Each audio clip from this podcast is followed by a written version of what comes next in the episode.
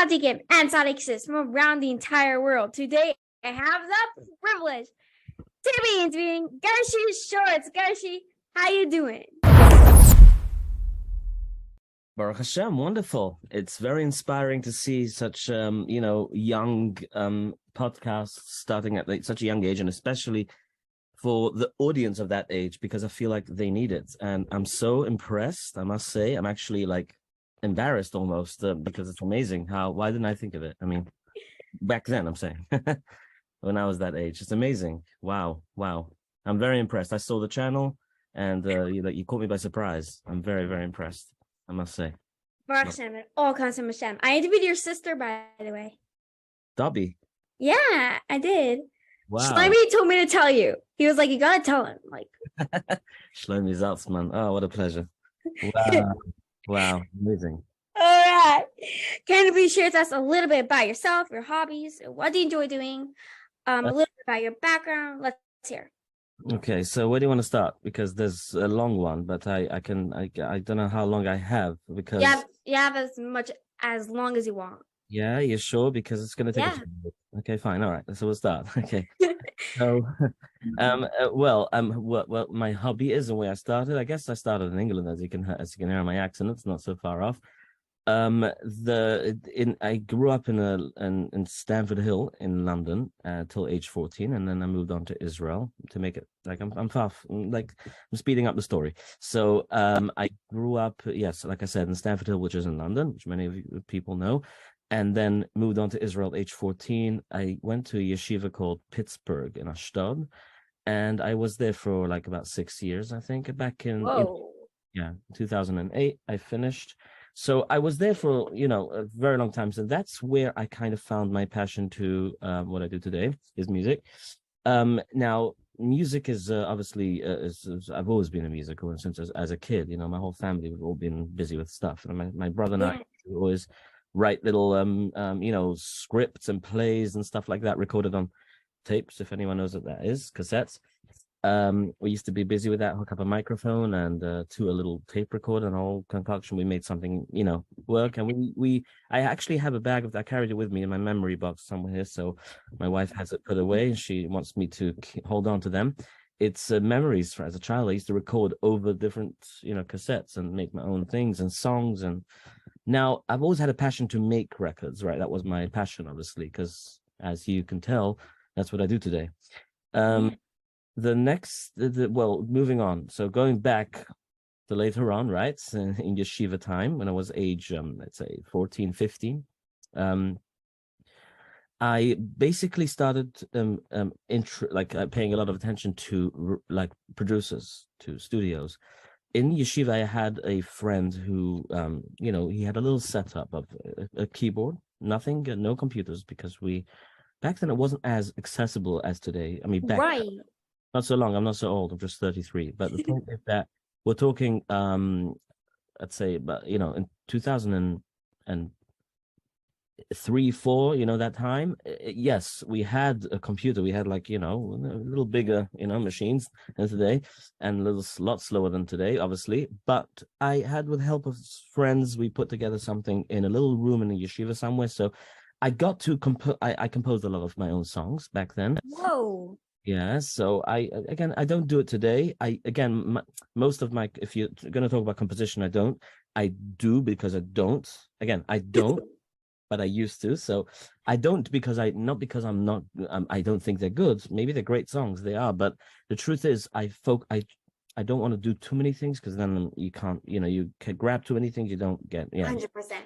right so it's a very important lesson for life i i've learned the hard way so um from others not from myself i'm joking i heard from myself but uh so so basically going to um uh, the the the compositions i decided to record them so yes i tried myself and it was a little tough so i had i found a friend his name is menachem safra i haven't been in touch with him for a while actually but he has a little studio called atmosphere studios and he is based in ashdod i think it's still the same place in israel have you ever been to israel I haven't, and I wish I was. You should. It's a, it's a most magnificent place. It's just the culture, the people. It's just once you go, you're not going to want to come back. I came back, but you know, life. But the truth is, I want to. That's my place. That's my next move. I'm not moving anywhere else but there. I mean, that's. I the love next- it. I had a studio there for a long time. So yeah, I'll tell. We'll get there. We'll, we're almost there. So I know the years went by. So um, then I des- decided to go visit him, pay pay a visit to him. He loved working with me. He decided to make me an album. Like he wanted to. I'm a young kid, but I guess today it makes Yeah. sense. Back then it didn't. So it wasn't so accepted for young kids at age 14 to make an album of their own. Back then, accepted mean to say it wasn't yet known. I guess no one. It know. wasn't popular. It wasn't popular. Exactly. So I um yeah, otherwise Mordechai Shapiro would have released albums at age 14, right?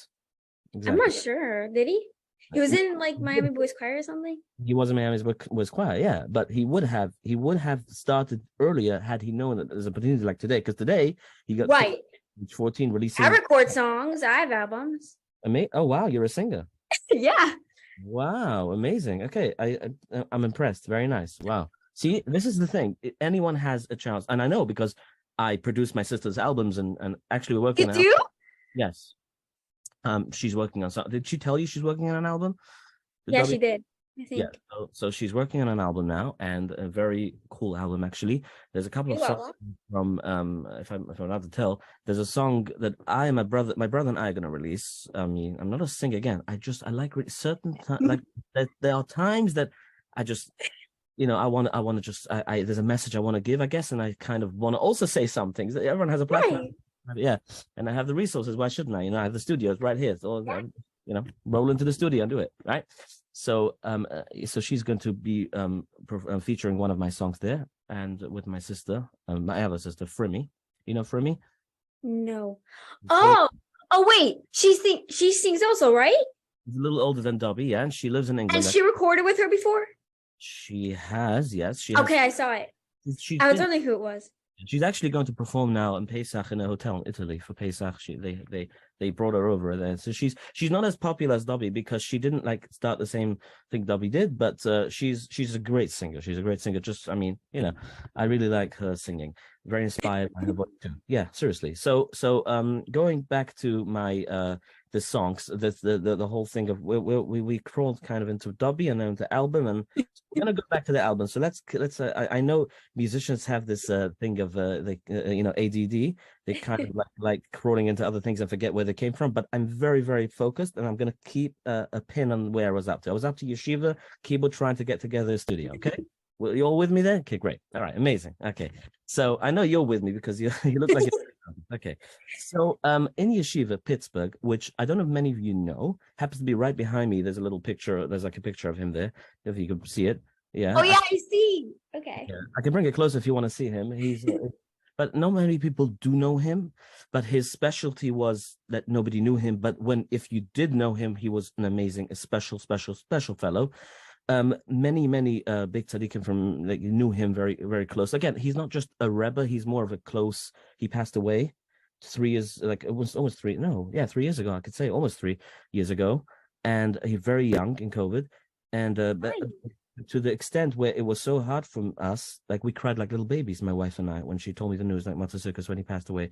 He was very young, but he was very close to us. Now, reason being is because of his depth of thinking, and the and also back then to have someone to see through some to th- see through young young kids like us to be able to like tell them you're special and you're something, you're valuable, use your talents.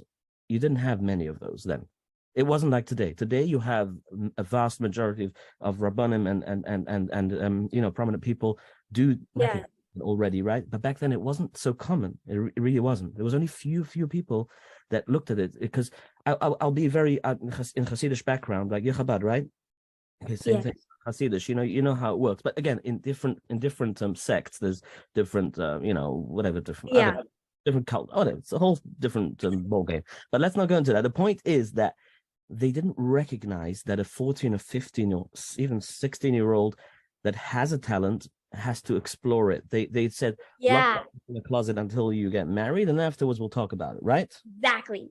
Yeah. So so he was very not like that. He was very into getting out the talent from the kid in at a young age. So he saw me at age 14, 15, and he kept on talking to me, and he was paying attention to me. And I was like, whoa, like which uh, which Hasidus, so to speak, Yeah. that comes and get, get, get you know, you know grabs a guy and say, I I want you to be great. I want you to to be successful. And that was his thing. He he loved every single person just just like, like amazingly. People said people said about him without even knowing him just by listening to his songs. He has very famous tunes that people know today. There's like a famous, you know, his father, uh, uh, you know, Yismechu Hashama. You know the song? Everyone. No. knows. You don't know the song? I don't. It's a very famous oh, because it's an old song. That's why it's a very old song. But anyone, you you find the old Jewish folk songs, right? That's what it is. Only my mother goes in the car and she listens to old songs. Exactly. we're all like, la la la la. Exactly. So it's very old now. It's very ancient tunes and good tunes. But there's there's I don't know if you know you know Lame. Have you ever heard this song? Elokadila. Have you ever heard this? Yeah, I probably did. Yeah, it's a very you probably heard you have brothers, I guess. Uh, yeah, you have brothers. Yes. So you probably they probably know the song. There's many like very it's it's famous amongst the whole Hasidic uh, um you know uh, crowd, I guess. Everyone knows Yeah. these his tunes and he composed many of them. So again, he's not he's unknown, but his songs are very very popular to the percent Okay. Mana, Mana Rosenblum. And if you know this uh, guy, you know Mana Rosenblum? No. Okay, so Mana is a very famous old. Also, he's not very popular today. Only a few years ago, but Lipa Schmelzer, I just made an album with him together, like the last album, Bav Lipa, right? So uh, uh, many of his songs were actually arranged by Mana. Mana's a big arranger. Mana, Mana, Mana Rosenblum. You'll look him up, you'll see. It's not again. He's not as the. He's not the famous. You know these. Uh, it's okay. I get it. It's fine. it makes a lot of sense. We. I have to recognize the whole time. Wait a second. These people were in my times, and in my times, I'm saying it's not not, not so long ago, but there's new people today on the market. There's new people. Yeah. there's, uh, the old people already like uh, they're retiring. They're not, you know. But it's good to know about history where it all came from because you know.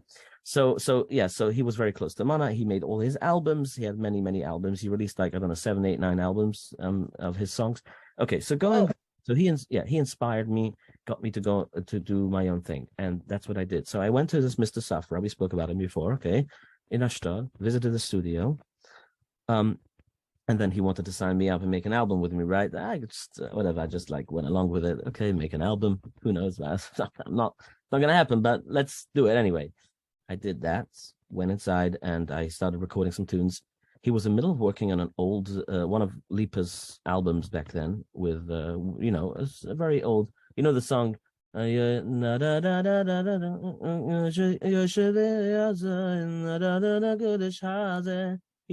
uh, yeah, na da da da da da da, she- yeah, she be as a- na da da da good as haze. He's Yeah, hot, probably. Aleem vele, you know, you know the song. Probably. We be frat. No, you know the song. It's one of the I- I probably heard it. You know the- but his albums. No. not all of them. None of them. Okay, all right. You'll get to know. I guess you. the next contact I'm going to give you is him, so you're going to have to interview him. Okay, so, all right. So, um, but you know Lipa Schmelzer, right? yeah. Okay, he's a great guy. He's very, very, very good, uh, very sweet fellow. You'll, you, yeah. So basically, going back to um, going back to to him. So he then he, yeah he was working on the tune. I was very impressed. So he showed me some stuff, how he worked on like how to do this to make a beat, so, you know, music and in the program and. So that I, I I started growing like towards it. I wanted to do it. That's it. I said I need to do that. I need to know more, and I did. And I made some research. You have any questions? No. Oh, Go on. all right now i'm just i'm just waiting. So um i i continued going on to my uh, my age i guess i had to grow up. So i started growing up to age 17 18 19 and then at 18 19 i think it was that i left yeshiva again i, I started going obviously i re- i made my my friends even made me a little cd of my records and stuff that i made i have it somewhere i forgot about them but whatever so one friend actually happens to be mentioned to me I once made a ringtone of Lipa Schmelz's um, um song "Wake Up." You know, "Wake Up." Da, da, da, da, da, da. You probably never heard it, but you will now that you go online and you YouTube it. You'll see, you'll find it. Many people know his uh, his, his "Wake Up" thing. It's an old song, but again, so I made a little like uh, um, um um um something about um, answering the phone, um in Yiddish. Hype of, you know, so- you know a little bit of Yiddish. Not really. Okay, hype off means pick up the phone. So basically, hype off means pick up. Okay, so I made a little ringtone and it went viral back then. I remember it's funny. So a lot of people like even even my wife. She her name is Kayla, so she actually told me that she got it from a friend of hers, and it was like a, a thing, a shtick to have it on on cell phones like that ringtone. Yeah. Back there was a thing about having ringtones. I don't know if you know this, but today people don't care about it anymore. and there was a thing. By the way, we had Nokia phones, like old Nokia phones, Blackberries, and it was a big deal to put on. Like I, I remember having, I had this little Nokia phone. You could only play the Snake game on it. They're very tiny little, you know, nothing. It was buttons. We had to press actual buttons. Can you believe that? Buttons on a phone. Yeah, my father used to have one. Like you can't even press it. Yeah, you can't even press it. It was, it was awful. It was like it fit in your hand. It slipped. It was terrible. So and and and you know there was nothing but calling people on it. I mean, or maybe texting. I mean, because you like they say in Israel, you couldn't even. So I I had um I had uh, some, that ringtone you know go around on those little phones. People kept on like transferring. It, it was very hard because you only you, you imagine today we have like room on our iPads and iPhones up, up to like a terabyte, right? Back Yeah. then. I think the maximum uh, weight on a phone, like for data, was about maybe a megabyte, something like that. You know, um, uh, not even I think, but yeah, about a megabyte maybe. It was crazy, uh, crazy times. Anyway, so so basically, going forward, we, I got married um, at age, age eighteen. I was in two thousand and eight, and then lived with. Uh, You were 18? yeah, but to my first wife. I'm I'm I second married now. Okay. So yeah, so uh, I was 18. Yeah, right. That's it. That question you had. 18. Yes, I was 18. Again, you know, it's the like I said. I grew up in a Hasidic home. Oh, right. the So they all got married early, right? Like at a younger age? So some of us did, and some of us checked out after a few years. And So I'm saying like it was a thing. It wasn't like not popular to get married. Like It was very normal back, of course. Even t- today, not so much, but back, yeah, it was. I mean, amongst Satmar and and the very ultra Hasidic like um, uh, crowds and sects, you do have they they get married at very very um young. I mean, even seventeen. Skver, they're saying like even now, if I get married at 17, it wouldn't be weird? N- not in Skver. It's very normal. You get little kids walking around with babies already. You know that. Yeah, so it's it's very normal. Yeah, I mean, thank God I didn't have any kids back then, so it was it was uh, I was again we felt at the beginning already. So it was you know when you get married, one thing people have to remember is when getting married, it's a message. You have to know this now, even though you're young. How old are you, by the way, if I may ask? Guess. I have to say it online if I kn- if I know the number. I'm 14. Wow, wow, but Leon her, that's eh, see, see, I I guess no, something somewhere around that age. You did wait, yeah, you tell me. So the point is, I want to say something. It's important to know this at age ten already. I even tell my daughter who's five, going six, Tina. So I tell her every time. Eh, she, I remind her. I, I slowly, slowly put it in her brain, even though she doesn't get it yet. But the point is, marriage is life. It's it's you know you you live your life up until there like i don't know how old 20 24 30 whatever some it depends on everyone uh, uh, how they go about it but th- from then on you most of your life is marriage right in- Yeah. yeah Only Now- like 18 of your years are not. right so so the most important thing and you know about this because you can see your parents or you can see you know anyone so, some people don't have the privilege of seeing that i mean some people do seeing it by their parents which is a very important thing that they know and recognize that it's work it's not a picnic you don't arrive to oh it's done 100%. doesn't work like that. It's a beautiful wedding. Everyone enjoys it. There's a color, the person. You have nice wedding songs and stuff, and it's flowers and all that. And then they go home, and what do you think happens? They start working. It's it's a it's a whole Yes. yeah. So it's very important. So that's why back then, again, I wasn't ready for the game. I really wasn't. I wasn't. I guess both of us weren't. We both checked out. We both decided it's not. Well, no, it's not time yet. You know, and it happens. It really does happen. Also, you know, the funny thing is that you already know knew who your partner is before you were born. You know that 40 Right. 100%. one of us knew. So the point is that when you find that moment, when you find that person, it has to be the right one, obviously. So there's a whole series of things that happen. I'm not going to go into mystical things now, but the point is, it does no, there is a whole series of things that can happen. Sometimes people have to go through divorces to find their um bashert. But going back to where we are, okay, I got married, got divorced. Um, and now while I was married, happens to be, um, there was great times. I learned from a lot of great people during the time. I met uh, some great people then in, the music industry, like Shlomi Gertner. You know Shlomi Gertner? Heard of him? Okay, so Shlomi Gertner. Listen, Shlomi only told me about you now. So I don't know anyone. That's good. That's good. You're learning. It's amazing. Oh, it's fascinating. I'm very, very happy to hear that. I know. So you're getting to know, and this is the beauty of, of of your podcast. Like you get to know people, and you you aim. You don't I- care. Go for it. And great. Who's your audience, by the way? What kind of people? You don't care, or you just you you know who your audience is? Okay, that's a good question. So it started from family members. Okay. After that, um, as time went on, people started sending the group link around, and it happened to get on the 770 Chabad chat from one of the Bakharim. And Mhm. some Bakharim are on there now, which we're trying to take care of. So, Okay. like, there's like boys, girls, Hasidish people that don't even drive, and like to all of a sudden, like, totally Chabad people wow. or like modern Orthodox. Like, there's all these different kind, kinds of people on my chat. And it's, it's inspirational. It's very inspirational. It's very nice. And you, I, I, guess you have a following. I, I've seen. uh, The truth is, I've seen according to the uh, just a few minutes that you gave, you allowed me to to check out your pro your your YouTube channel. I realized that it's very very cool how you built your channel so fast and so it's amazing. I mean, I hope you get people support you. Right? You have that. Nope. I don't have anyone paying for anything. You're going to have that eventually. I don't know. It depends because I'm going to high school next year and I'm probably going to need to stop it for a little bit. Right, right. Which is uh, uh, it's beautiful. Wow, amazing. So in your spare time, I guess you do this. I'm very impressed, and you should know it's an important thing today, because today people need to get used to having a lot of an available content online that is kosher, and this is kosher, and it's amazing. I'm very impressed. So um, I wish I would have had that back then. Again, we didn't have access to the internet. Forget about that. I'm Now you do. Now you know about me. Exactly, amazing. No, seriously. So I'm saying uh, it's uh, again, Facebook. I remember when Facebook opened up. You know, I remember when Facebook started. It's crazy, but I, it's it's not it's not crazy. I mean, it's like any other. No one uses Facebook anymore, by the way. Exactly right. And I'm mentioning something that started and fin- finished already. Instagram wasn't nothing. I mean, there was nothing going on. You know what we chatted on? Not WhatsApp. We have chat. You know what BBM chat is? Absolutely. Yes, I'm teaching you something new. So BBM chat was the WhatsApp of it of of of a time, but between the years of 20, um, I'd say yeah, 2008 ish, I think, a little bit more. Yeah, a little What did it do? 2007, 2008, 2009, 10. It stopped about right about 2012, I think. That's when it finished. So I got divorced at 2010, and then I got married again at 2014 to a great girl. Um, so she is um, yeah, we're married almost 10 years already now, Baruch Hashem. And yeah, and we have two little kids. So basically, Baruch Hashem, thank you Hashem, it's amazing. So life, yeah, that's how it is. And now I, so throughout the year, so basically she supported me in my music right away. I'm going to go forward, right? So I was going to say that before, while I was divorced, I got to, I started my studio. My studio started in Edgware.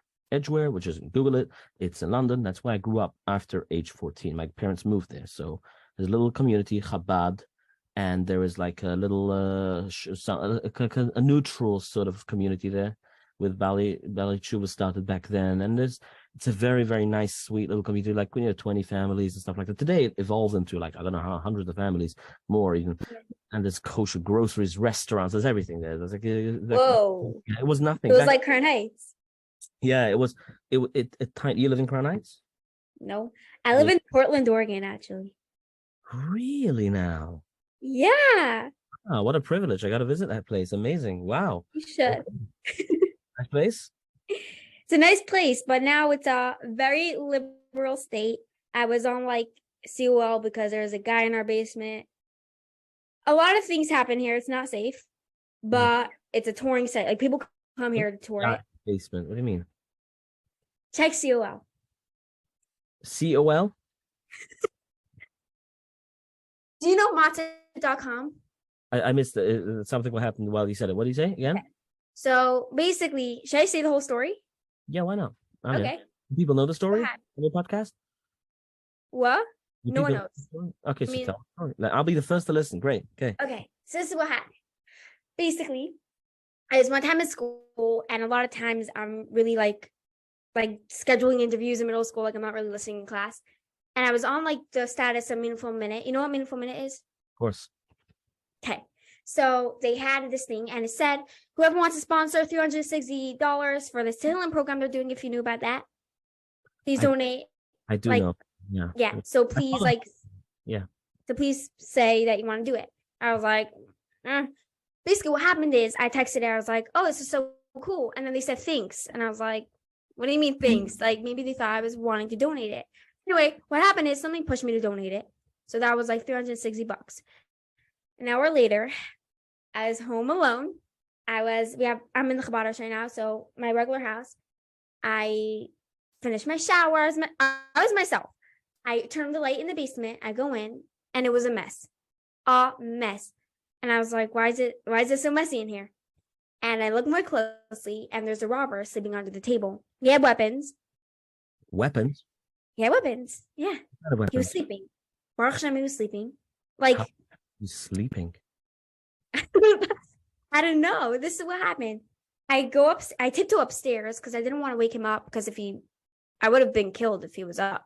You know what I mean? Like I would have. I would have gotten killed. Are you, are you serious? He had a rifle, like a gun, like a machine No, gun. no, no, no, no. Spears. Oh my goodness. Yeah. So I uh kind of like walk up the stairs and I ran out of my house and close the door behind me. And I call my mother. I was like, Mom, we have a guest in the basement. Like, what happened here? And she was like, What are you talking about? I was like, Oh my gosh, something happened. I called my father, and my father was like, What did he just say? Are you sure it's not a puppet? Probably it's a puppet. It's not true. And I was like, It's true. It's true. I saw a guy in the basement. And so my father was like, Are you sure? I was like, Yeah. So he calls the police and I explained how he looked, whatever. The police come with their canine dogs, like seven police cars, He was still and there. they and they arrest the man. They woke him up. They walk him up. They woke him up and then they walk him up the stairs and handcuff him, whatever. Basically, what happened is he got arrested. I don't know what's happening to him now, but the point is, since I gave tzedakah, it saved me from getting killed. Wow. Wow. That's that's crazy. Yep. After that, basically after that, my thing's gone to Sewell. Sewell is like a Chabad website, or like everyone everyone knows it. Do you know it? When did this happen? It's happened like a few weeks ago. What? Just now. yeah. And my thing got on Sewell, and that's how like all my views came. Like that's how, when it got big. wow. You, you know you you know what this interesting thing is? Like why was he sleeping? At what time was it? It was around three in the afternoon. And he was washing his clothes. He had cereal under the bed. He snuck it under the bed. Like he was Uh, He, really need- living. he needed a place to stay to hide, I guess. He was- Yeah. He was in a fugitive or something? You know anything about it? You don't know. We don't know. You don't But we think, Yeah. but we think basically in the middle of the night he broke in Okay. from you know like the backyard locks are like just like those things. Yeah. So he like just swipes his knife through, Oh. opens. No one hears. We have a dog for my si- for my sister, and the Okay. dog didn't even bark or anything, and he's there for safety. Like Right. Oregon's not safe. He didn't bark, and in the morning, no one was expecting anything. Everyone sleep No in the one's what? No one sleeps in the basement because my sister's in high school Right. and she wasn't there. And so when I went down, it was kind of like confusing. Like, how did he get there? Anyway, basically, it was cold outside, so we wanted a warm place to stay. But if he had weapons, He made his made his way through very nicely, very easily. He opened the door. He broke it open, I guess, or you he don't. broke it. He broke it open. We didn't realize though for some reason until like I went down. That's crazy. Oregon is, is is it's not a safe place. You're saying? It's not a safe place. It used to be very safe place. It used to be like everyone came here like to ski on the mountains and whatever. I I heard it's a nice place. Wow. You, God, like Hashem, literally sends you know his angels with you wherever you go. That's that's that's the honest truth. That's I know. that's the most amazing thing. But you got to see something. This is miraculous. This is like this is like next level miracle. This you know That's And when I started my interviews. Like I got a microphone and amazing. And you're inspiring a lot of people. You should share this story. You didn't share it with anyone. it went on so well, and then it went on Meaningful Minute. Meaningful Minute shared on their status and everything, so everyone heard about it. Everyone knows about it, but like no one knows it's connected. Like Right. They interviewed you. no, Wow. they texted me after. They're like, "I heard your article. Wait, that's true. That really happened." And then they posted the link everywhere. wow. Like, if This- you search me up, you'll see it. I will. I will look it up now that you're saying this. This is incredible. The story. Wow. I'm very inspired. Very, very inspired by the story. Wow. Okay, so going back to where we're up to, I can't even. I can't even think right now. Okay, it's just, I'm very. I'm blown away. I really. I'm very inspired. Thank God, like you're alive. It's amazing. And-. Miracle is scary. It's a miracle. Yeah, So you're not. I mean, I guess you you trust in Hashem. Like you you fully. fully, a hundred percent. Every day, I say thank you Hashem, for making me alive. Actually, two weeks later after that, I was outside when there was someone shooting, uh, shooter. I was outside. I got saved miraculously. I was a block away, less than a block away. Again, two weeks later after that, and for some reason, I don't have any trauma from it.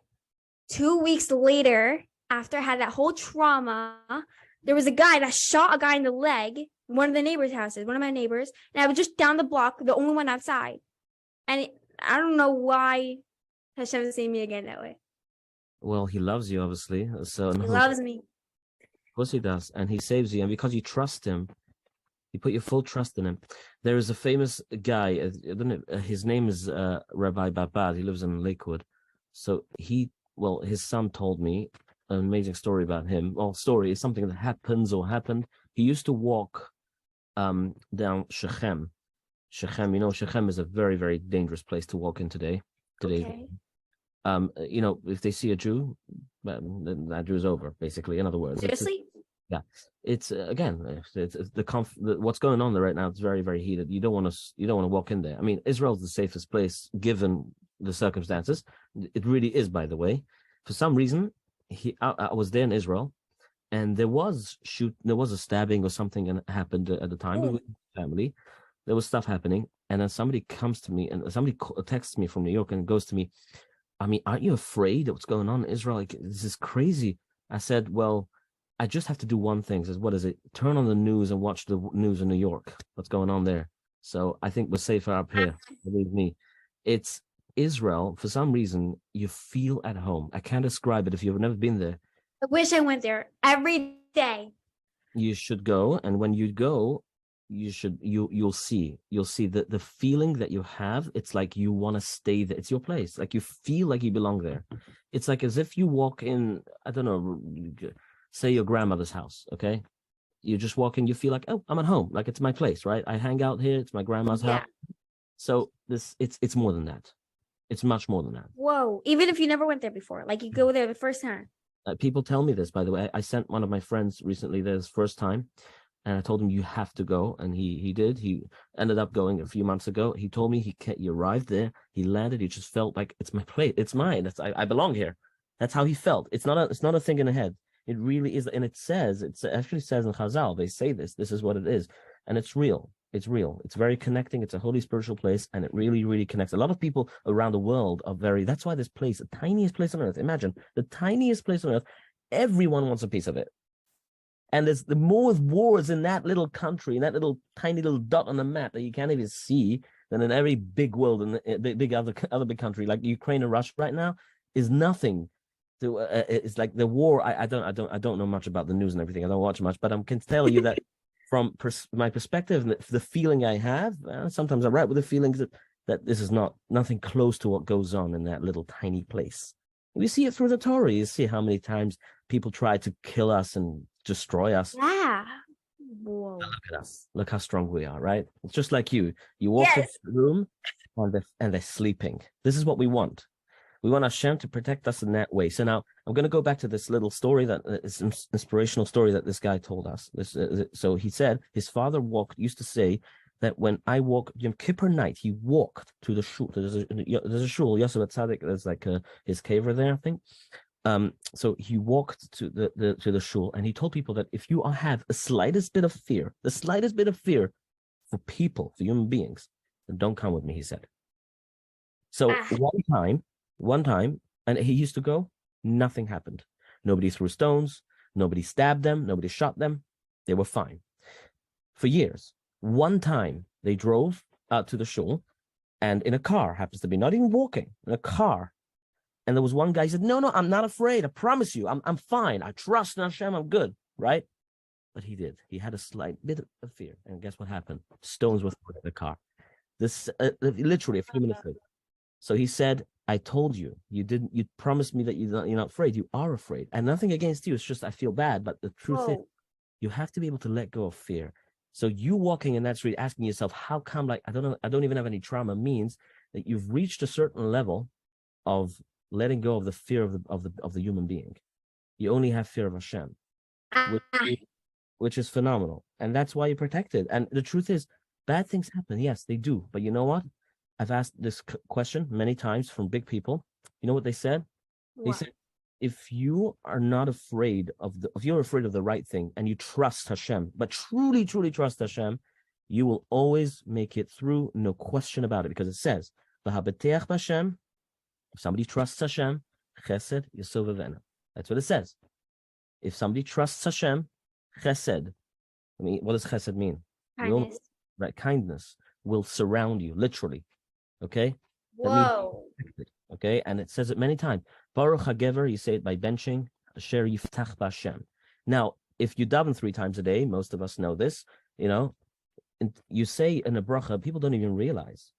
But looking into that bracha, and it says mechaye hamesim, right? You say Baruch Ata Hashem, thank eh, like blessed are you Hashem, mechaye hamesim, revive the dead. Like, dude, what are you saying? Like the magician or something, right? Revive the dead. That doesn't have every day. Like you're saying it like you're saying it with like imagine you go out there and you say, Yeah, so yesterday he revived the dead, today he revives dead people. Like imagine just saying it to someone in public. You have a speech and you're saying about this guy you know, he revives dead people, and basically we want to say like it's not even a conversation people have, right? But Yeah. us as Jewish people, Orthodox Jewish people, we when we pray, and well, any Jew people, any Jewish person has this privilege, right? When you pray, really anyone who believes in Hashem, you say these words, that means you actually trust and believe that, right? So if you believe that God can do that, how hard is it for him to protect you, even if you're with a paper door in front of an enemy with a gun, you're protected. You understand? So you were there in that house with the guy sleeping in your basement with spears and knives and God knows what, yeah. fast asleep. You tiptoed up. didn't even wake up when I turned on the light and I was singing Daddy Come Home. I was like, the daddy come home, right? And guess what? Yeah. And still didn't wake up. That is the miracle right there. Not that he didn't kill you. The miracle is that he didn't even wake up. Get it? he didn't even stir. He was still That's Hashem. That- so crazy. That's you trusting Hashem. So again, it, it maybe it happens sometimes to people to, to show you good. Sometimes we all pray for one thing. God, please, please bring us closer to you, but not through pain and not through suffering. Yes. Right? Yes. Such miracles are, are great. Again, doesn't have to happen every day. It happened once. I'm good. That's it. Let's move on without that. But the idea is that this is a great, great story, and I'm going to share it with your permission, obviously, to people because this is phenomenal. This is like this is proof, right? Okay, continue. Amazing, amazing till there. Okay, so um um so basically, should we continue to the, the, the where we were up to? A hundred percent. Go All right. ahead. All right. So basically, I'll tell you some interest, something interesting at the end, and th- that's why the reason why I'm so passionate about what I spoke about is there's something about that, and I'll tell you soon. So basically, um, um, going forward, we uh, we, we continued like you know, uh, um, um, we talked, we spoke about me building a little studio in Edgware at the time when I was divorced and single. So I met a friend. His name is Gedalia Weiser. Maybe also, but he doesn't. He speaks English a little bit. But he's very big in lighting, like GW. You know, he he basically uh, uh, started the idea of lighting at weddings, like different lights, flashing lights, and DJs. Oh yeah. yeah. He he started it. Like back- Really? yeah, yeah, he did. Yeah, years ago. Back and and, and then so slowly, slowly, people started doing the same thing. He like uh, uh like big, yeah, seriously, Flow Motion and all these other people started so- like uh, I don't know Flow Motion, but Stellar Productions, all these big production companies that go to weddings today started putting lights at their events. Thanks to him. Wow. And maybe some people might disagree with me, but look it up carefully. Facts are that yes, he was one of the first guys. I remember. I remember going to an event with him to Eighth Day. They performed at a country somewhere in the one of these camps in in in, in New York, upstate New York.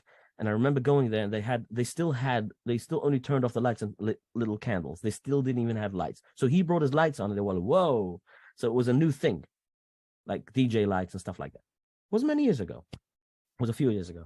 So going forward, GW Lighting, Gedalia Weiser was I met him in England and he started like stirring up like, you know, you gotta be connected to the guys in America, you know, come like do some songs. You have a little studio in your bedroom and I set myself up a little thing and I had a microphone and a you know, kind of what you have now, like a little same setup, not nothing fancy. Like uh, it looks like you have a fancy stuff, but uh, it's not, it's not a fancy microphone. But again, I'm I'm going back to what back then I was very into building my little studio. And, and Mr. Suffer from Israel emailed me. We used email back then. Um, so emailed me um their basically like uh, different ideas and tips and tricks, and I started learning. And then I started like going to a, a little school, like an online school, and actually I had to go physically to a studio and intern in a studio in England. And and I did go every week. Um, almost every week I went to visit that studio, and they let me stay there and learn from them how they mix, master, and like record and all kind of things. So I participated in a lot of these things, and then, and then I continued my career obviously by building a little studio there. I built an actual, I rented somebody's garage and I built with my own hands, I built a studio. No way. Yeah, even with a I even yeah, I, I literally did it myself. It was it was very hard. I worked very hard. I worked in a grocery store in uh, Moishes, it's called Moishes on Finchley Road. If people look it up online, you'll see a little grocery store called Moishes. Great guy, happens to be very funny, but Shlomi Zaltzman's uncle runs this place. so his name is David Zaltzman. He was my boss for many years, and I love the place there. So I worked there for many years, and uh, you know who else worked there? Then, if you know the name, Shlomo Simcha, heard of the name? No, you know Abie Rotenberg. Yeah. So in the same era, the same group, happens to be him, Abie Rotenberg, and Shlomo Simcha, and um, what's his name again? And and the the the the. the how can I forget a name right now? Just ran out of my head. It's, it's like one of the most famous people out there, Baruch Levine. So basically, Baruch Ah. Levine, yeah. So he, you know, Baruch Levine, yeah. Yeah, I need his number though. Okay, I'll, I think yeah, I have it. Give it to you. Why not? I'm sure he'll be happy to be interviewed. He's a great person, a very very great person. And Abe Rotenberg and so those three came to me two years ago Pesach this time, and they like right now, like right before Pesach, they came to me to do a little like a, a thing, a, tr- a tribute to something. It's online actually on YouTube, and I recorded them here, and I worked on the on the vocals. So Wow. so so going back, and I just remembered Shlomo Simcha worked in that same grocery store as I did. So um, um it was a fun place to work at.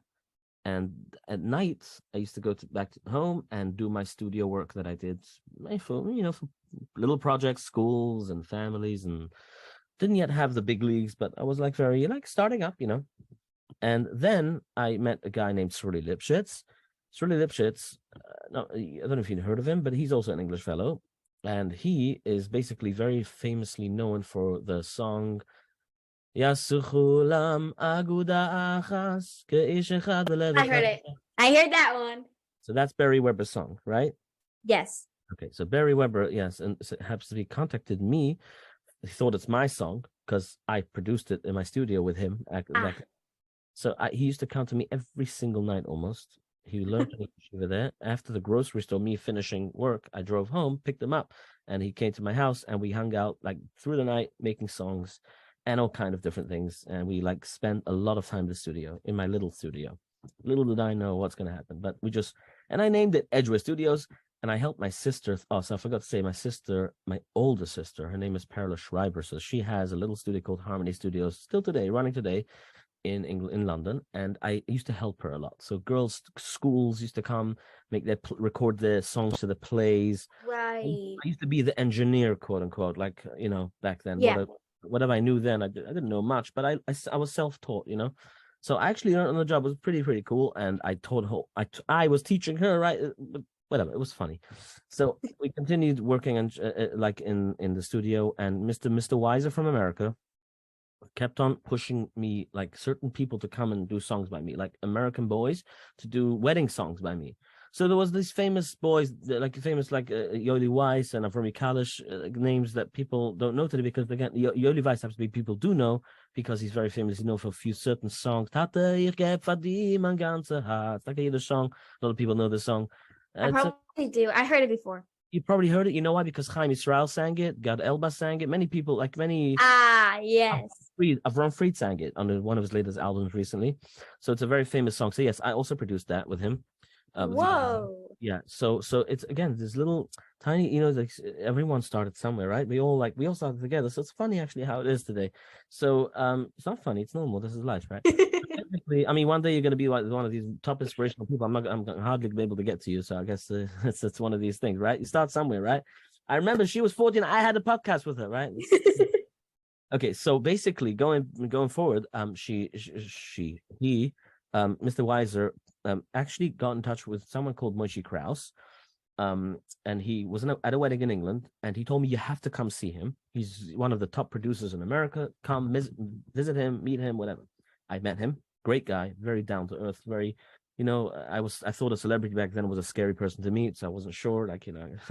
So i arrived then and uh, to the wedding. Outside we met and he spoke to me like as if he knew me for 20 years. It was very funny. It was like very interesting conversation we had i was very inspired by him and he said sure whenever you come like to america please pop into my studio let's talk let's have a conversation and I kept on texting him from then questions, little funny questions I had about studio stuff and whatever.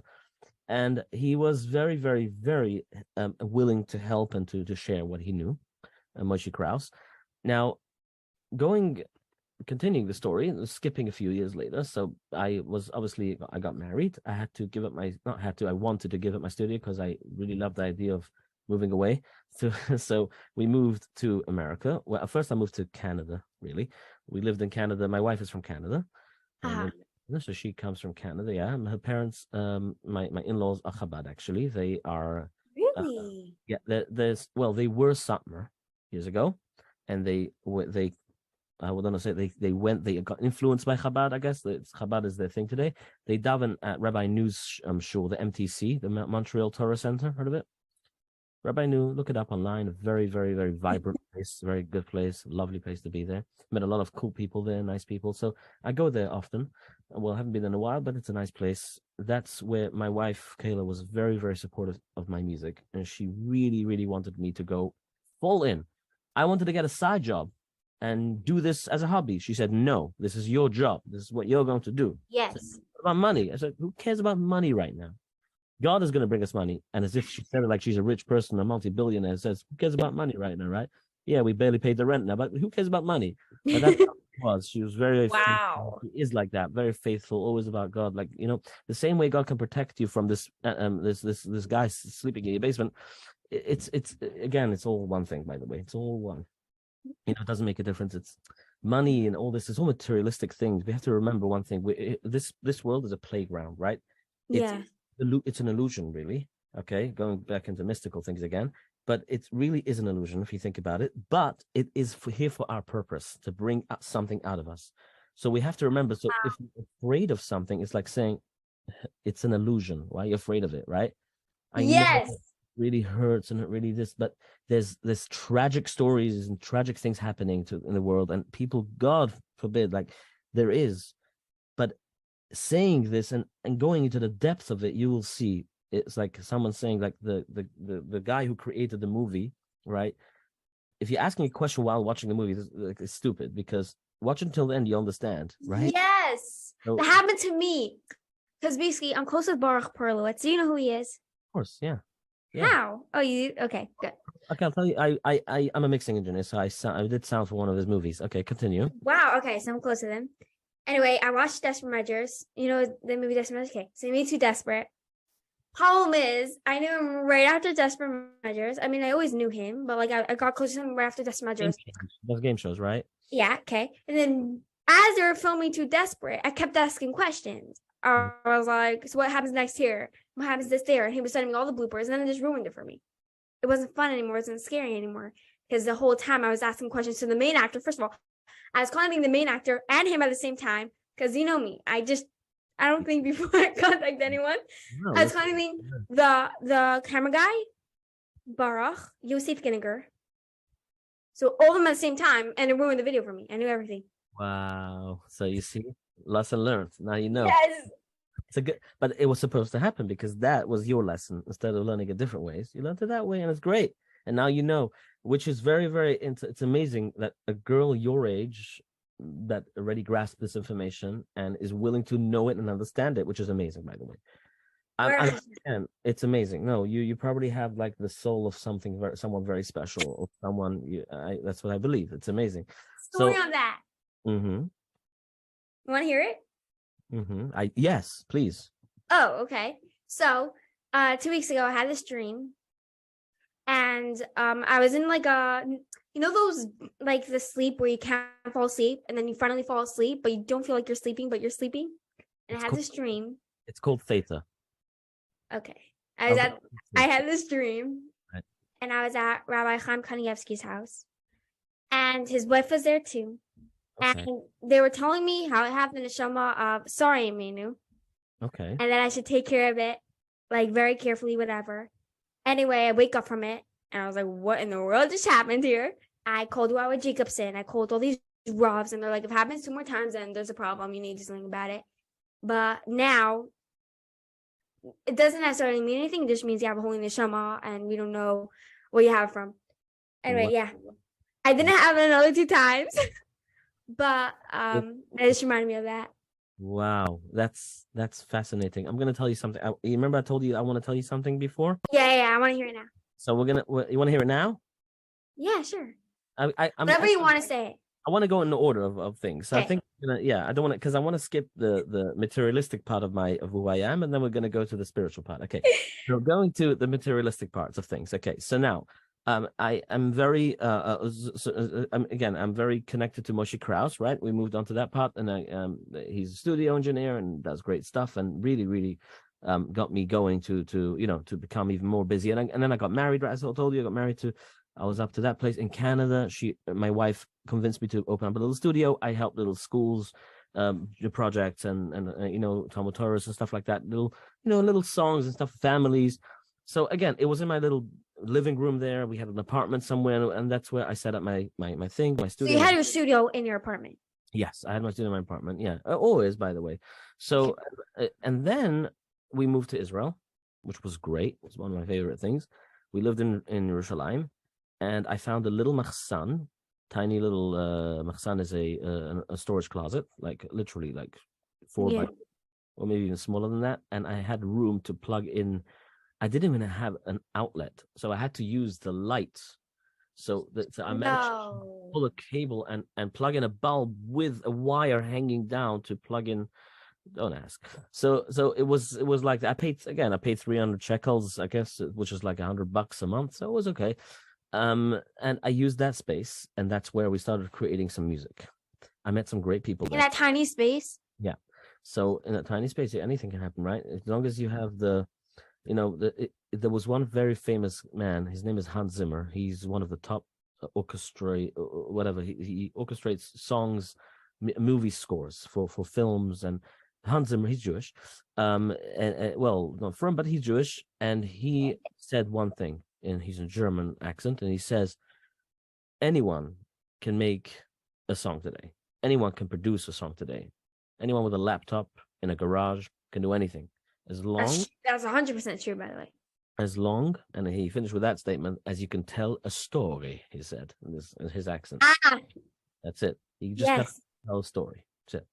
So um again you could be a speaker but if you don't know how to tell a story to captivate the people like to get them to listen to you then you can anyone can be a speaker. But the point is to be a speaker you don't even have to have the language you just have to be able to t- give over something. Yes, 100%. And that's it. That's it. That how do you do that? People ask right? So the the I think my my my my humble opinion is by being passionate about what you're doing. If you're not passionate about what you're doing you're not connecting to it so to speak then there's nothing connecting to you to it. So i'm going to quickly jump into something. So i do marketing right? Audio marketing. I do little commercials and stuff. So when a company calls me to do a commercial i don't just jump in it because of the money I, I have to understand what they're selling first. If I don't feel what they're selling, I cannot deliver it. And I have that sometimes. I really do, by the way. I've already canceled several jobs because I didn't understand what they were selling. It didn't talk to me. Some people say, crazy, it's money. I know, but I'm not going to do it for them. I have to, I, I can't. Yeah. Fair of me to, to just take on a job that's not going to, that's the truth. So now going back in about 20, uh, you know, about 2013, 2014, that, back then. So I was in Israel and then I met a great person who walked into the studio one day and asked him what his name is. And he said, My name is um what's happening? The Zoom thing is jumping there. I see it. okay. So I guess somebody's trying to hack into us. Cool. Amazing. Okay, we have some angels here now. So basically I need Uh, go fix that. It's fine. It's I'm sure it's gonna just stop eventually. Maybe it's your wire or something. I don't know. So um it's- Happened before middle school. what? So great. I said it happened in middle in that. It happened in middle school before. It wasn't so great. Right, right. Okay, it's fine. Uh, Hashem will help. Fine. It's it's good. The conversation is still going on.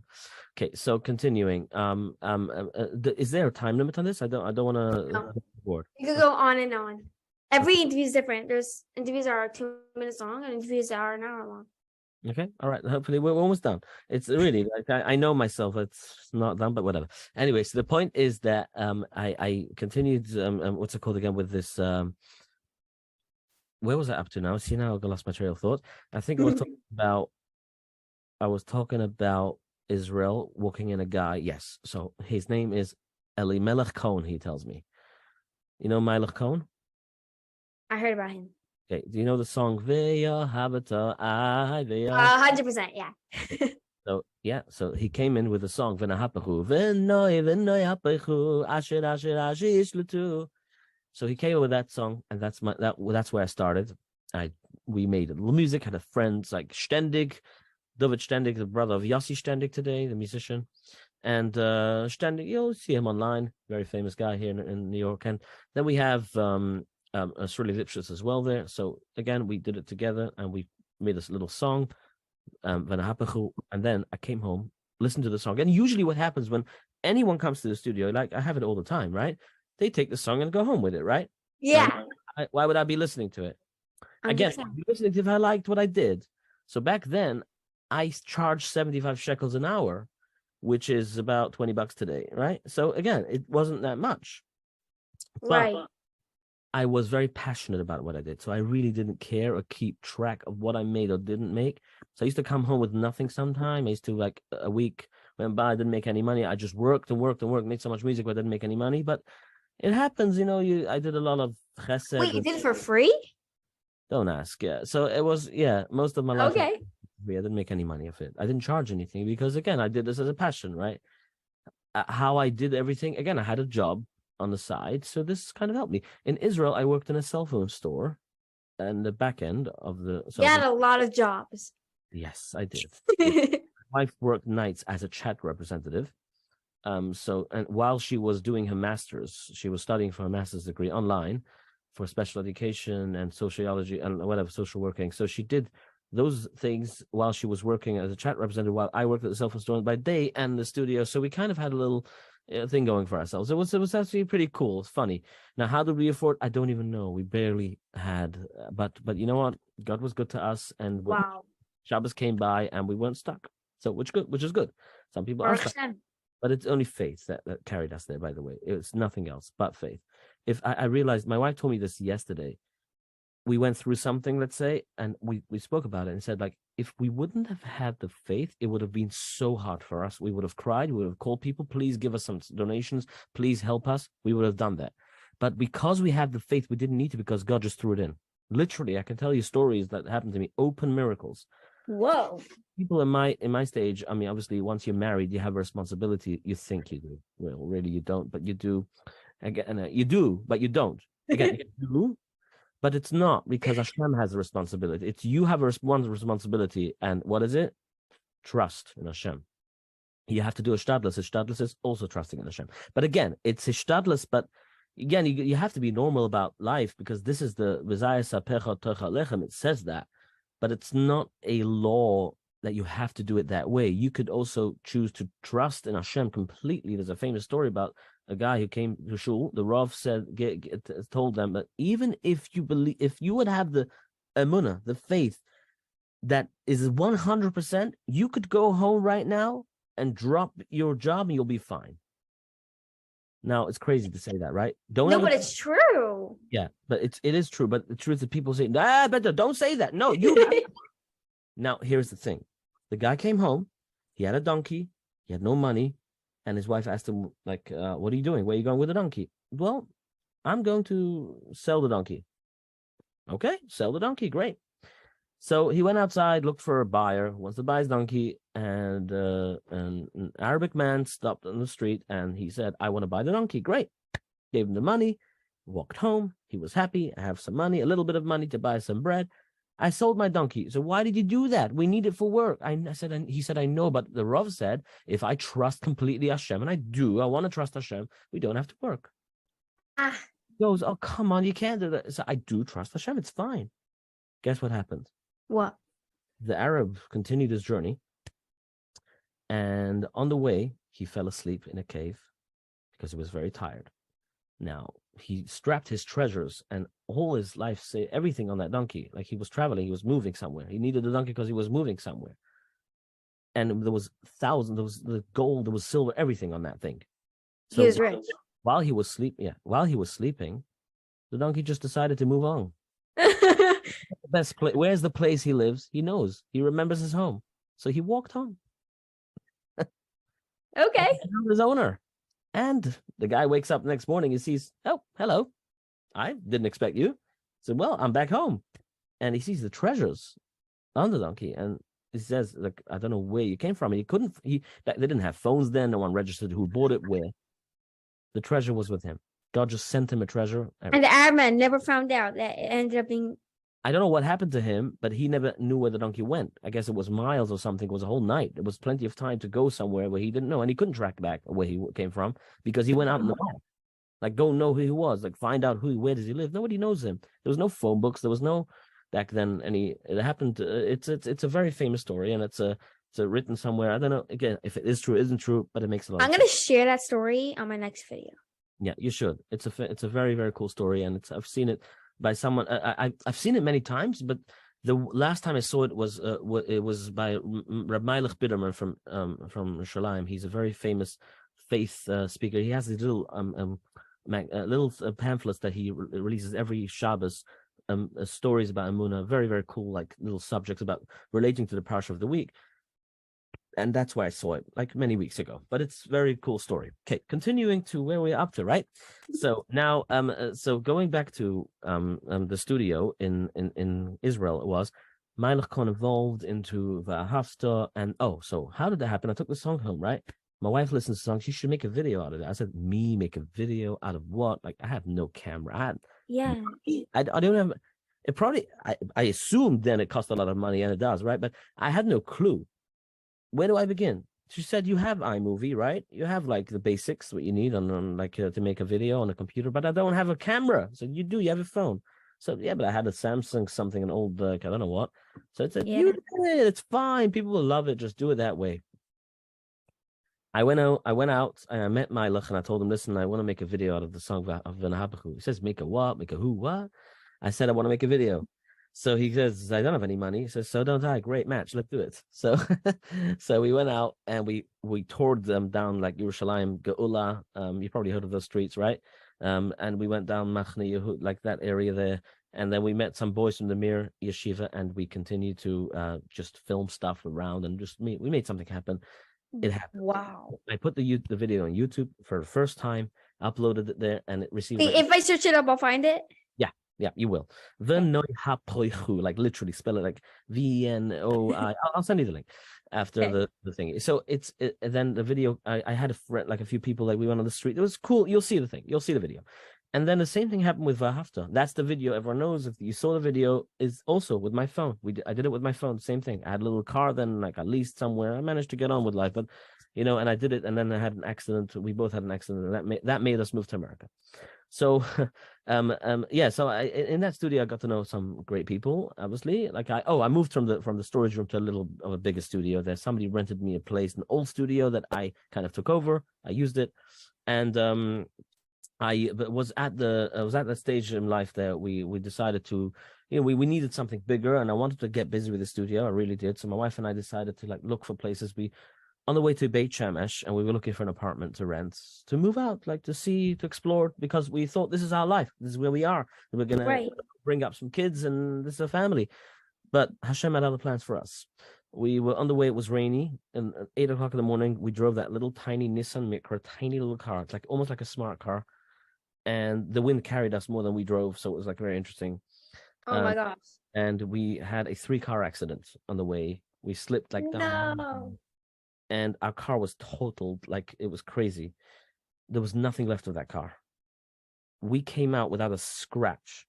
So the police officer came to us and we, we were shaken up. We were standing there. We were like looking at each other. Like I was looking at my wife. I, we're probably in another world. So let's have a conversation anyway. If we're talking well, continue talking, right? so you're dead. I'm dead. So let's do this. So, um, but she, so we, we saw our phones. We saw stuff. This doesn't make sense. That we are alive. So then it literally, it, was, it felt like that. And then my uh, the police officer comes and says, "You guys are supposed to be dead." I says, "I know." Whoa! I says, uh, "This is crazy. Like, how are you alive?" It's a miracle, right? So we decided to to to we went to the hospital. They stuck us with IVs, and we were waiting there. And there was a lot of stabbings and shootings back then. So we saw so many people with inj- injuries and stuff. Oof. It was awful. We sat next to them, and then my wife and I decided, you know what? We really didn't have any family there, but we needed something. So she said she spoke to her mom on the phone, and she said, Why don't you come to America, live here with us? And, you know, this is life. And there's many Jews that need you don't always.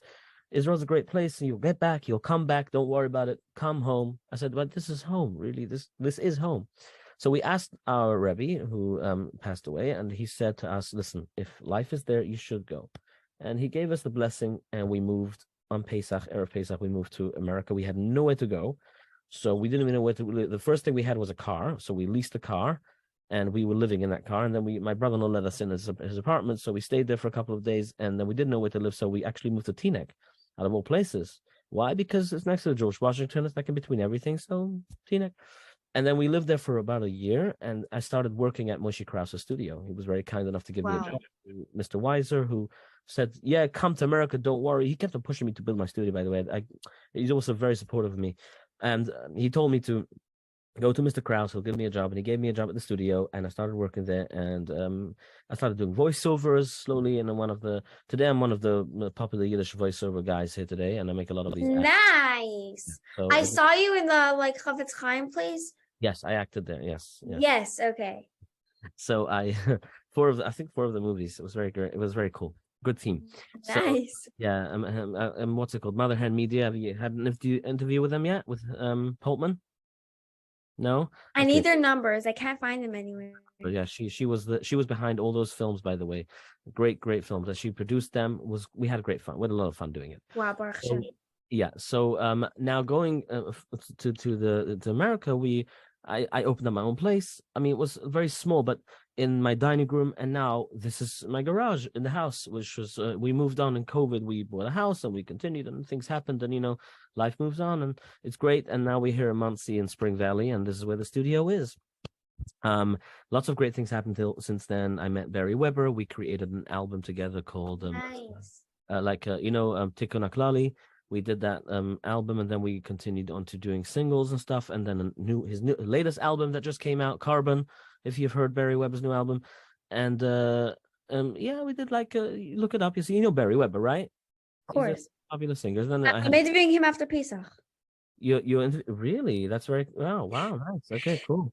Very nice. So so um I can send him regards so basically um so then I did uh, I worked I met Lipa Schmeltzer we we worked together on his previous album and the album the recent one and then we're working on new stuff. So so yeah continuing. so it's very very nice to to, to meet all these um famous artists because to learn from them I got to do a song with Avram Fried which was my my coolest experience ever um, I did a, a music video actually with Zemiros choir because I sang in those choirs. I sang in Yedidim and I sang in Zemiros choir. Zemiros choir is a little group of of, of a few men um, run by um, Yoli. Wait, they make they make music videos, yeah? Yes, they do. Yeah, like they're very vocal, very like um a cappella style. Very, they're very, very Yeah. musical. yeah, Yeah. very style. So look them up. You'll see there's a song called "If I Am I." If I am I, Saw am you, and you saw Yes. I saw it. I saw you in it. Right, so I'm on there without glasses. So that's it's a, I I I I produced it together with um, Mr. Polachek, and I did the mix and the sound and that. So yeah, so so as time evolved, I I, I forgot to mention that I was in school in Israel um for sound. I went and and you know I went to Jerusalem Academy. Um, again, that didn't really help me with what I know today. Most of it was from learning from other people. Really, it was like that. Yeah. it's very easy to learn online these things. You just have to have the right concept and passion, like I told you about, which is Yeah. One of the most greatest things ever in life. So um um and then yeah that's and that's where I am today really. It's a, so I've I've managed to work Baruch Hashem Meilech Kohn we're releasing a new album now with him. Great Wow. very new and interesting but an old we're bringing back old music to the new guys to to everyone today because we want them to uh, connect to it and it's very very cool because the lyrics both English and Yiddish very very very connecting and it's literally conversations with Hashem like today you have Wow. right in with psukim but you have also songs that connect you to um to to, to like the not the essence of Hashem, but more of a you can actually have a conversation. It's not a no, it's not like a thing. God is like here. You can you can talk. you can Yes. receive information. Now I'm gonna go to the last thing. I, the thing I wanted to tell you about before. Okay, a couple of years ago, well, it actually started eight years ago. um, we met a great uh, met someone in Teaneck. Um, you should probably interview him too. By the way, his name is Richard Schwartz. Now, Richard Schwartz, um, is a great fellow, by the way. Such a sweet man. He lost his father now recently, just a, few, a week ago. Um, he's an old man. He was he lived his life. It was great, but he is a uh, a theta healer. Okay, T H E T A. Theta. Now, what's theta? Gamma, theta. There's levels of. You asked me before. You know that time when you fall asleep, just before you fall asleep. There's like this this period of time where you don't know where you are, but you're not sleeping. You are sleeping. You know what I mean? Yeah. That's a Yeah. that, that that you're almost in a theta state. Like it's a bra- Yes. Okay, so when you that when you hit that brainwave, that signal, you're able to conquer so much. You're able to control and do so many things that your body doesn't even know it can do. Now, I'm going to give you an example. Yes, so your brain and my brain, everyone's brain, the human brain, uses how many percent? You you've learned this yet? How many? Like how much of your brain is used on an average? I mean, human percentage wise. I don't know. about five percent, three percent. Some say. That's it. Imagine you have a hundred percent capacity in that brain of things that you can Seriously, do. not all of it is used. It's like half and half. It's it's that it's the right brain, left brain thinking, but that's that's the com- that's the that's the, the movement. That's um I don't even know what the name is, but there's so much about the brain. I'm not gonna say it because I don't even know much about it. But do what I do know is that guys have we we we human beings. Hashem created us. Like, what do you think Shimshon Gibber was able to do? Have you learned about Shimshon Gibber? What he did, right? Shimshon Gibber. Yeah, that was crazy. he picked up like you know how How do you do that? and how, how did Moshe Rabbeinu like um hit Og Melech the giant with- Yeah.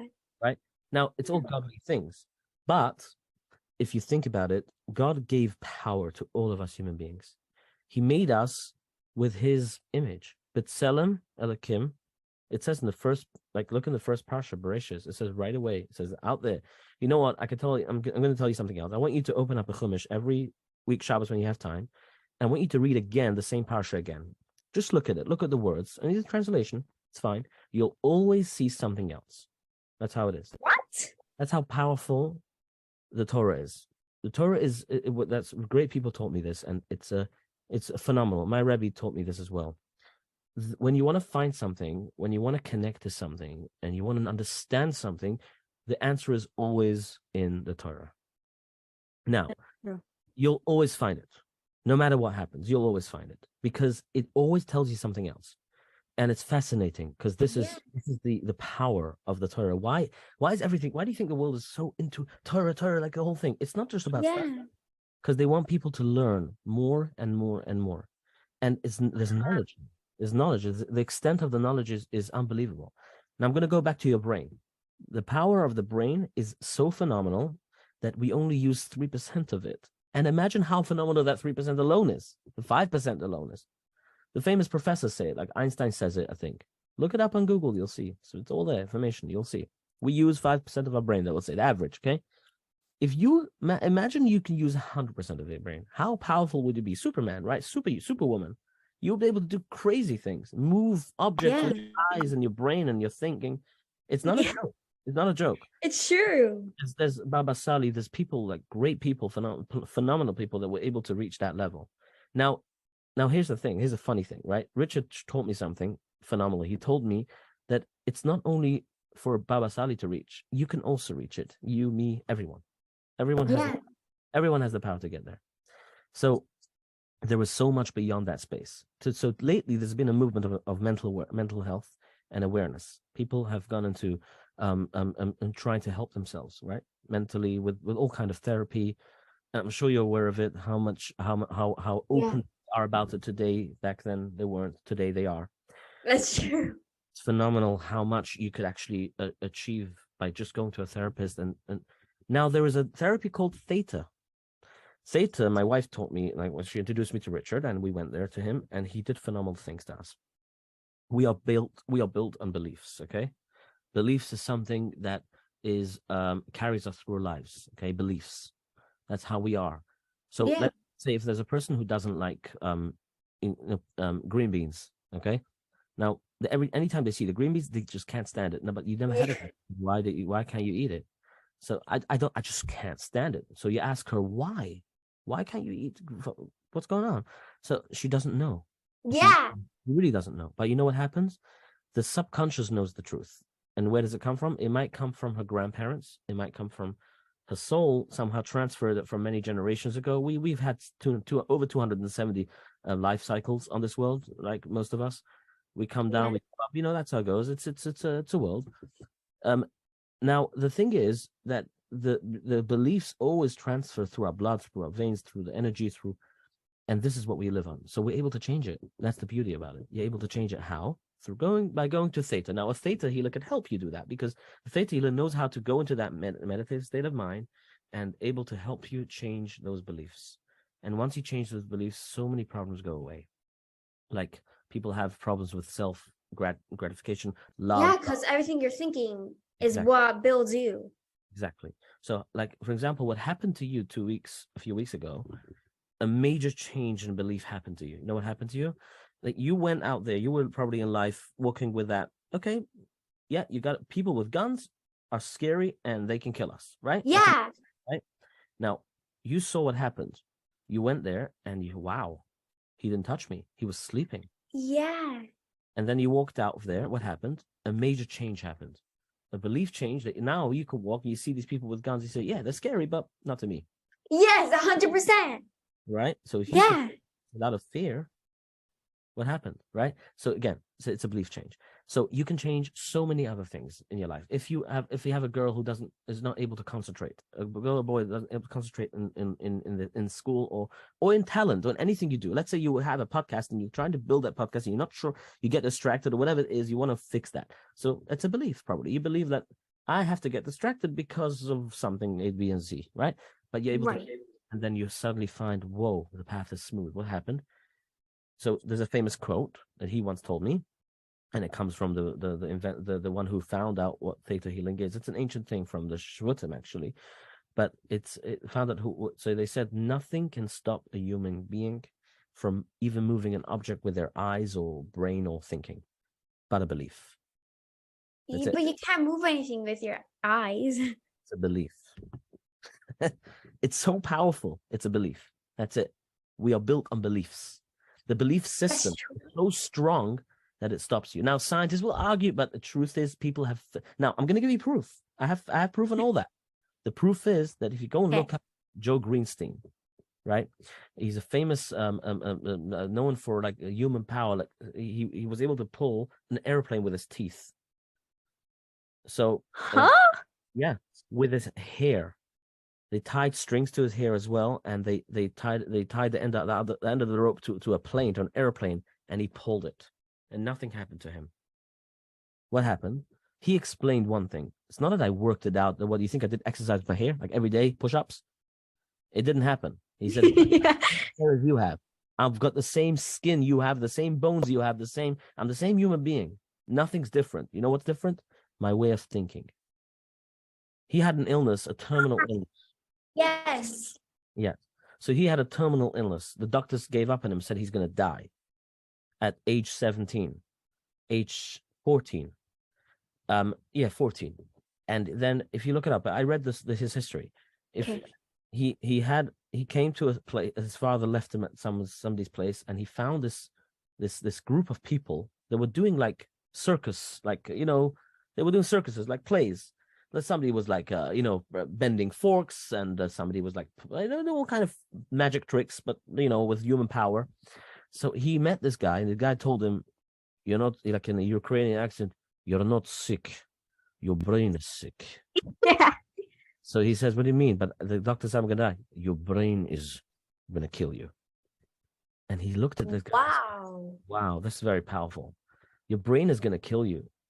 So he started going into that and he started, Teach me what you know. And he did. He taught him how to fight his illness with his thinking. Simple thinking. There's this famous Indian guy who always says, um, eh, Stop thinking. Stop thinking. You think you already ruined yourself. That's it. You ruined yourself. you think, you think, you ruin everything. Stop thinking. Sometimes thinking can really, you know, really maneuver everything. It can change everything. So you can just change it. The uh, uh, Chabad, there's a famous thing, Tracht gut wird sein gut, right? Yeah. mean think good will be good. It's a very Yeah. simple statement. There's nothing more to it. There's no explanation to it. It's simple. Yeah. That if you think good, will be good. Okay. You came down singing "Daddy Come Home" and the guy was sleeping. Yeah. And I'm was screeching By the way, I was that's why I didn't even like think there was actually a guy down there. I was literally screeching, Daddy, come on, turning on the light, and he didn't wake up. That's I'm that part is is crazy. Did you did you write that in the COL in the in, on the on the article there? Yeah, That- check it. Check it. I'll check it out. Okay, I'll check it. But this story, the way you talk, wow. Okay, so I'm I'm, I'm always be, cu- touching back to that because that inspired me so much. It's crazy. So going going forward, going back into the, our conversation. So I'm gonna get, tell you about why I'm telling why am I telling you all this about theta? Like, uh, so we met this guy eight years ago, and then he told us, "How about I teach you this?" So he got a group of people, and the first time round, and we we learned this a method, this therapy, because uh, my we really wanted to help ourselves and help and help people. Really, Yeah.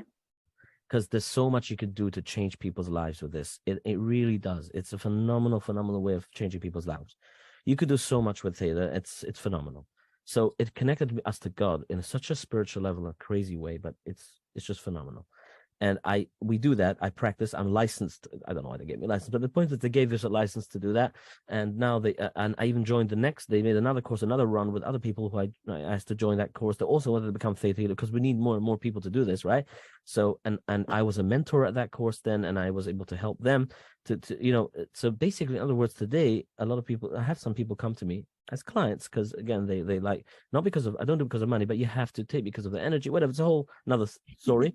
But the point is no, because otherwise it doesn't. It works, but the reason why it doesn't work is because the piece the person doesn't feel like he's uh, they're being helped if they don't. Because if you pay for something, you feel like you own it. So that's what they said. That's what he Ah.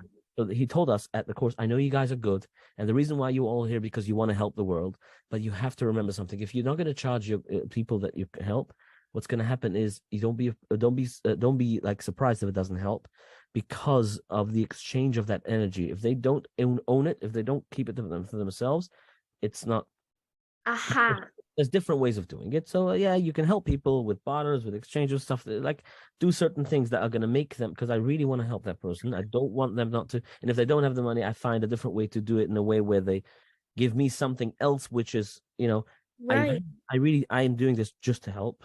Really, not for my. I'm not. I don't want to make. I I I- I'll take you the money and donate it. I really do that. By the way, I don't need. I don't. I'm not keeping the money. I'm. I'm pay. I pay Whoa. pay it forward um, to to stock organizations and stuff like that. I don't have a specific fund to do it, but that's what I do, and I want to help as many people as I can with this because I again I was gifted to to with I, with this guy. Anyone can have this. Again, it's not I was gifted. I was gifted with with the, uh, with a will to do this, and everyone you also have this, and I believe you can also do this, and you should you should look into it properly. And I'm saying that this is something anyone really. So you said you have the soul of Sarah Imenu, right? Uh, now I'm going to tell you something about this. It's it's a, it's normal. It's okay if if it happens again. The dr- In my opinion, I would say if it, if it happens again, it's okay. Nothing scary about this. It's just that the reason I believe and the logical thinking about this is why I'm saying this now to you is that if you have it again, don't be afraid. Rather, it's important because oh, well, there's Right. something important about that. But it's it's normal. It's yes, you're of course you're a special soul, hundred percent and and uh, you know there's uh, I've- found my daughter also special. You, know, you can see it in theater. You can see this thing. It's crazy. You have visions of of great stuff, really.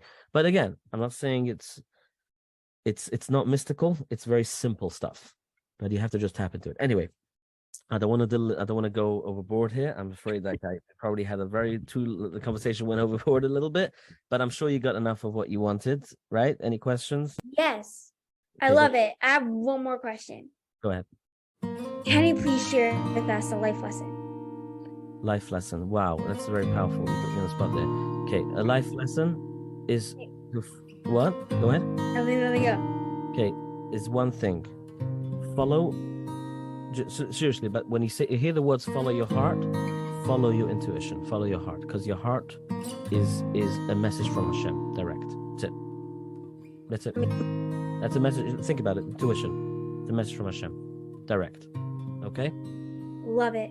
Yes. All right. Thank you very Darcy, much. thank you so much for joining this beautiful, wonderful, and amazing Elevate Yourself interview. Leave all here for more interviews and daily videos. Please press the number below and don't Subscribe. forget to elevate the planet.